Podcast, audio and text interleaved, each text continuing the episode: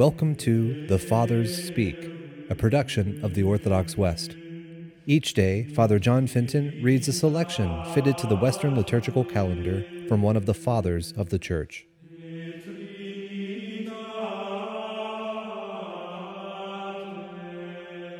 From a homily by our Father among the Saints, Hilary of Poitiers. Our Lord commanded us to baptize in the name of the Father, and of the Son, and of the Holy Spirit.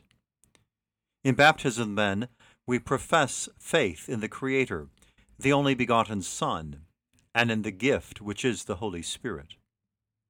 There is one Creator of all things, for in God there is one Father, from whom all things have their being.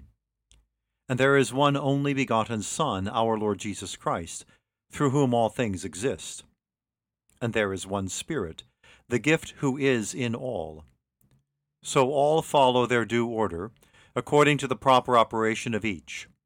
One power, which brings all things into being, one Son, through whom all things came to be, and one gift, which is perfect hope.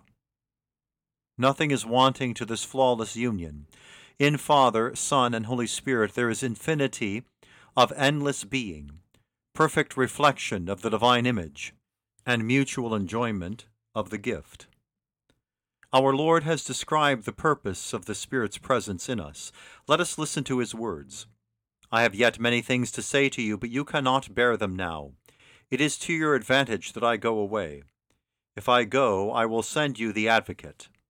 And also, I will ask the Father, and he will give you another counselor to be with you forever, the Spirit of truth he will guide you into all truth. For he will not speak on his own authority, but whatever he hears he will speak, and he will declare to you the things that are to come. He will glorify me, for he will take what is mine. From among many others of our Lord's sayings, these have been chosen to guide our understanding, for they reveal to us the intention of the giver, the nature of the gift, and the condition for its reception. Since our weak minds cannot comprehend the Father or the Son, we have been given the Holy Spirit as our intermediary and our advocate to shed light on that hard doctrine of our faith, the incarnation of God. We receive the Spirit of truth so that we can know the things of God.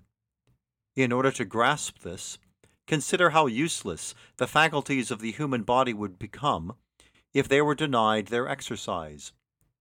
Our eyes cannot fulfill their task without light, either natural or artificial. Our ears cannot react without sound vibrations. And in the absence of any odor, our nostrils are ignorant of their function. Not that these senses would lose their own nature if they were not used, rather, they demand objects of experience in order to function. It is the same with the human soul unless it absorbs the gift of the Spirit through faith. The mind has the ability to know God, but lacks the light necessary for that knowledge. This unique gift, which is in Christ, is offered in its fullness to everyone. It is everywhere available, but it is given to each man in proportion to his readiness to receive it. Its presence is the fuller, the greater a man's desire to be worthy of it. This gift will remain with us until the end of the world, and will be our comfort in the time of waiting.